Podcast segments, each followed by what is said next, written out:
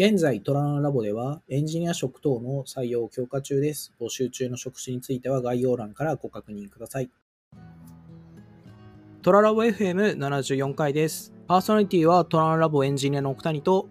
磯江です。今回は以前取り上げた達人プログラマー第2版を読み切ったので、前回は触れられなかった、まあ、後半の箇所とかについて話していきたいなと思います。前回はこう読み切ってないが気になる章みたいな話を目次を見ながら話したところはあったんですけど、実際読んでみるとどうだったでしょうか？はい、そうですね。自分は前回7章にある爬虫類脳からの声に耳を傾けるっていう章、まあ、説かな？が気になってるっていう話をしました。うんはい、で、まあ、7章自体はコーディングとテストに関する内容がまとまってる章なんですけれども、その7章の冒頭部分で、まあ、コーディングは設計をコードに起こしていくだけの作業っていうわけではないよ。行動や設計に改善の余地がないかを常に見定める必要がありますよっていうふうに書いてあります。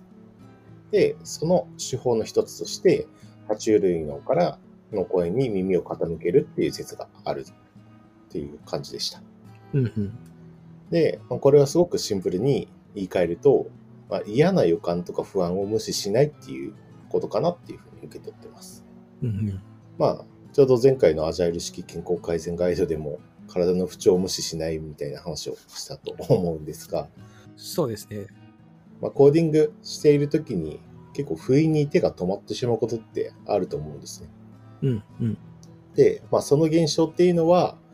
えー今までの経験から来る直感なので、そこで一旦手を止めてみて、今まで書いてきたコードの構造とか、えー設計に改善の余地がないかっていうのを検討しましょうっていう内容でした。この爬虫類脳からの声に耳を傾けるっていう行為自体は、実は自分は無意識に実践してたかなと思ってます。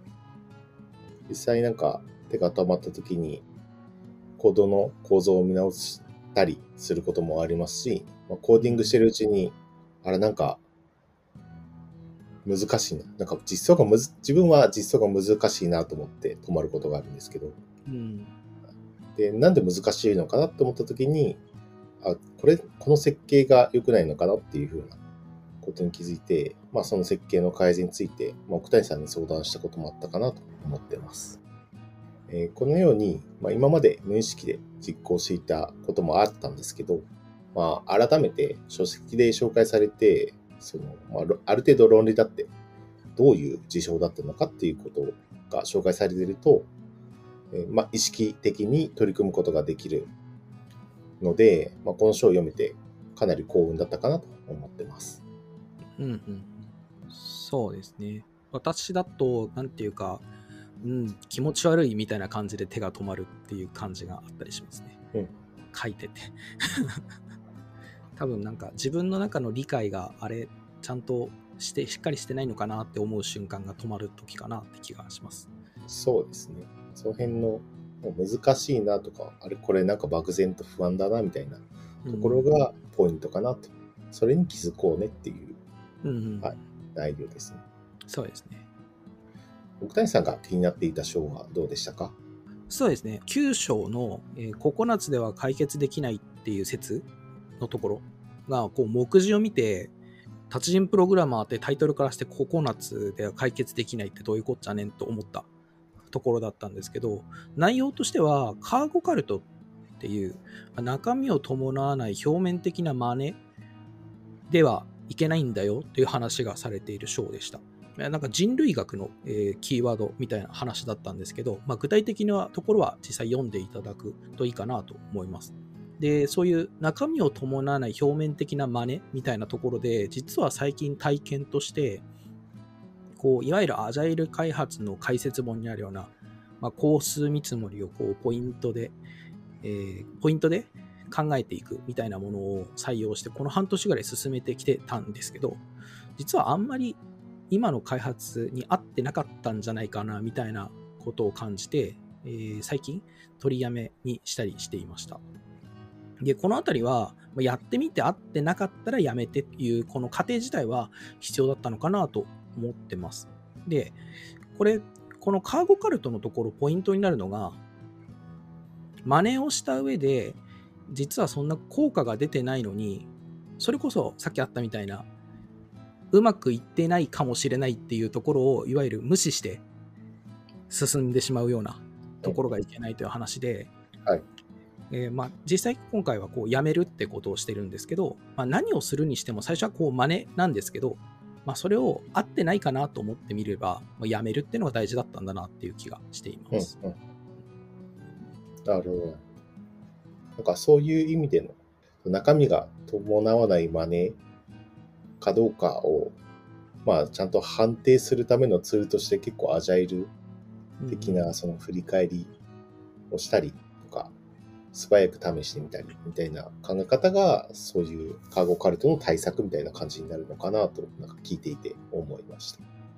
ここで挙げられている例として書いてあるのは、スクラムを採用しているって主張しているチームなんですけど、まあ、最長4週間って書いているスプリントが、まあ、しばしば6から8週間になってたりとか、で、あとはアジャイルなスケジュールツールを使っているため、それで問題ないと感じていたみたいなところがあって、結局それをやってるから問題ないって感じるところがいけなくて、はい。まあ、それを振り返ることが大事ですよっていうのは全くその通りって感じですね。うん、うん。うんで、今回ですね、達人プログラマー第2版、こう全体を読んでみて、こう、うなずくところもあれば、まあ、1回で咀嚼が難しいところもあったかなと、まあ、今振り返ると思います。で、決して、ま読みながら手を動かすといった本